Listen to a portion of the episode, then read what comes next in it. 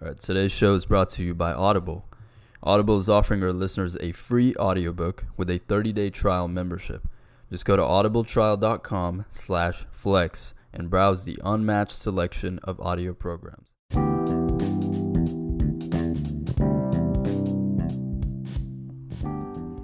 I think being successful varies Right. from pe- person to person. hmm I also think that regardless of what job you're doing, there is some sort of learning required.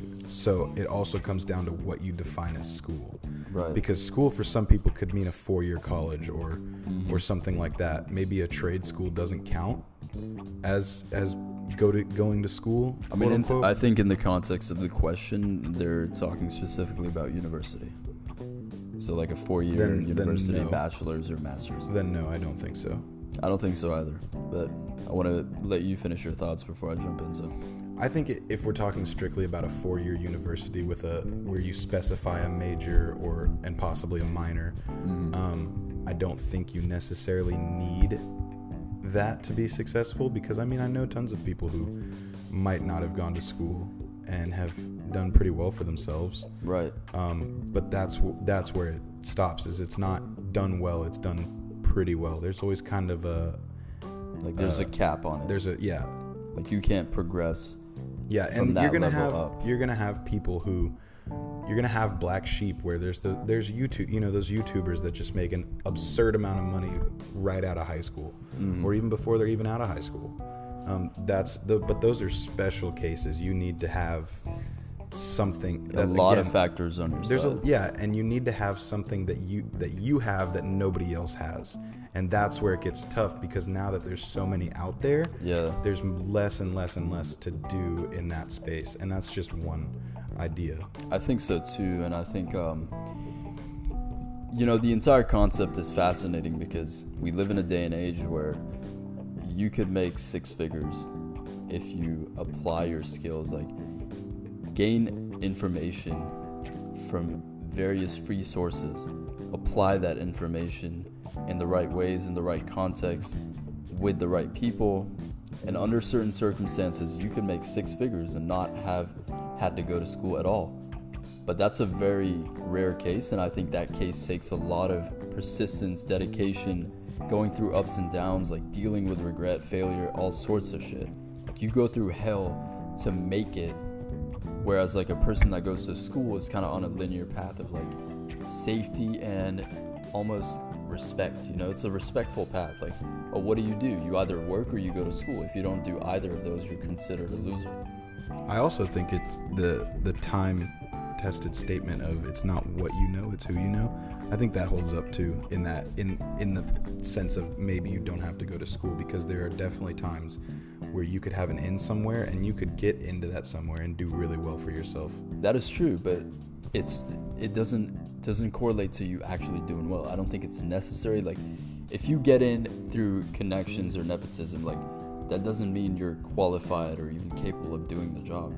And that's what happens most of the time. People get in, they work for a few years. I like I'll use work in quotes. Like they get by, you know, they scrape, and then they're out. Like you can't even if you can't even work there. Like where the fuck else are you gonna work? They have to go back to school.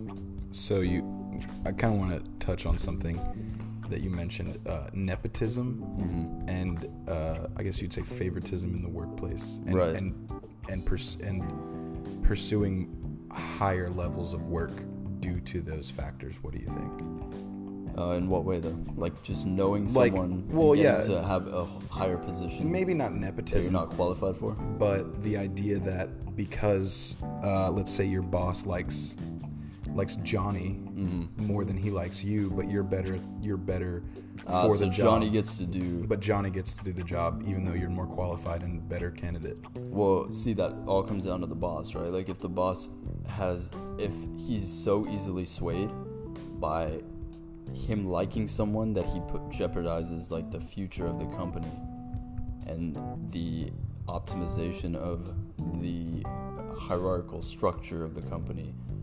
I think that's where the issue stems from. Like, you know, if, if if my boss likes Johnny more than he likes me, and Johnny gets to have a higher position, a higher paying position, but he doesn't do the work, then I think Johnny's gonna have a hard time when he's done with that job because that boss is eventually gonna fire Johnny because someone else is gonna come up that he likes more.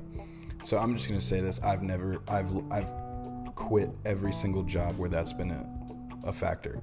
If Right. that's if that's something that's come up in, in the workplace, I'll, I I've quit it 100% because I don't think that that's a company or a business that is going to succeed long term. No way. Because if you're just hiring people because you like them, not because Yeah. they're qualified, you're going to run it into the ground. I also think it has to do with you're you're not providing necessarily a quality workplace if you're treating others better than you're treating. Definitely Some. not. I think it's yeah. Any kind of bias is like bad for in the business sense because you know think about it like this: like if if the boss has a decision to make and picking you, who's more qualified than little Johnny, is the better option, right? Like he picks you, you know how to do the work, you do it in an efficient manner, and you're qualified. But he picks little Johnny because little Johnny's father like is a, is a majority investor or some shit, then that company's not going to do well. It may survive. You may actually have to do the work for little Johnny, but little Johnny gets the credit. I feel like shit like that hap- shit like that happens, and you kind of have to deal with it if you want to stay there, keep your job, and just kind of use that as a stepping stone to your next venture or workplace. Like you use that as a learning lesson. Like now you have the lesson, right? You know, you can sense that shit before it happens. And so you make that decision. You either exit or you stay. So, in that kind of stemming from that, is your happiness worth being at a job? I think it don't like. depends. I think it depends, man. Like, let's say you made a hundred thousand dollars being your own boss, not working for anyone, using your talents and skills, or, excuse me, or you had to work in a corporate environment. You made five hundred thousand dollars, but you didn't like. You were miserable. Like you didn't like the structure. You didn't like the people you worked with. What would you pick? like I said, I've never stayed at somewhere where I'm unhappy yet. I I feel that my personal mental health and my personal growth trumps me trumps a, a, do- a monetary amount. And that's a I good mean- approach. But I also think that there is an amount. There's an amount for everybody that you'll stay at a job that you hate. But that's what I'm saying. That's why I gave the hypothetical. It's either a hundred thousand and you are happy, or five hundred thousand and you're miserable. You think that exponential increase has a direct correlation with happiness, going from hundred to five hundred, versus like going from fifty to hundred. I think short term, it's gonna you're gonna. I, actually, I don't think that raises past a hundred thousand dollars have any effect on happiness because you're you're pushing wealth at a hundred thousand dollars as a single person, not necessarily you know as a singular person Right, as an individual. making a hundred thousand dollars. You, I would consider you to have a, a, an amount of wealth. So I think past a hundred thousand dollars, I don't know that raises will really increase your happiness. But let's say you go from fifty thousand dollars to a hundred thousand dollars, I think you're gonna experience a dramatic increase So that's um, in. right in happiness and that's kind of um, that's kind of why i like the current climate of uh, entrepreneurship and young professionals. You know the whole dynamic between you have a lot of people graduating college getting safe jobs or you have um, you have young entrepreneurs who either finish college and have their own venture or drop out of college and have their own venture and make like 60 70,000 a year through like drop shipping, investing, having their own product, having their own business, YouTube, podcasting like there's a lot of ways to make money that's good enough to live on and be happy, especially if you're young. And that's where the confusion is is like people think they have to get a job that pays a hundred thousand or you know, or else I'm a loser. Like or if I don't make seventy thousand I'm a loser.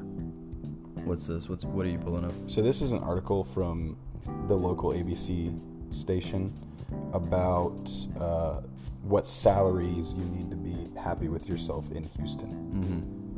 Um, a lot of ads, a lot of ads. You gotta get ad blocker for the phone. Um,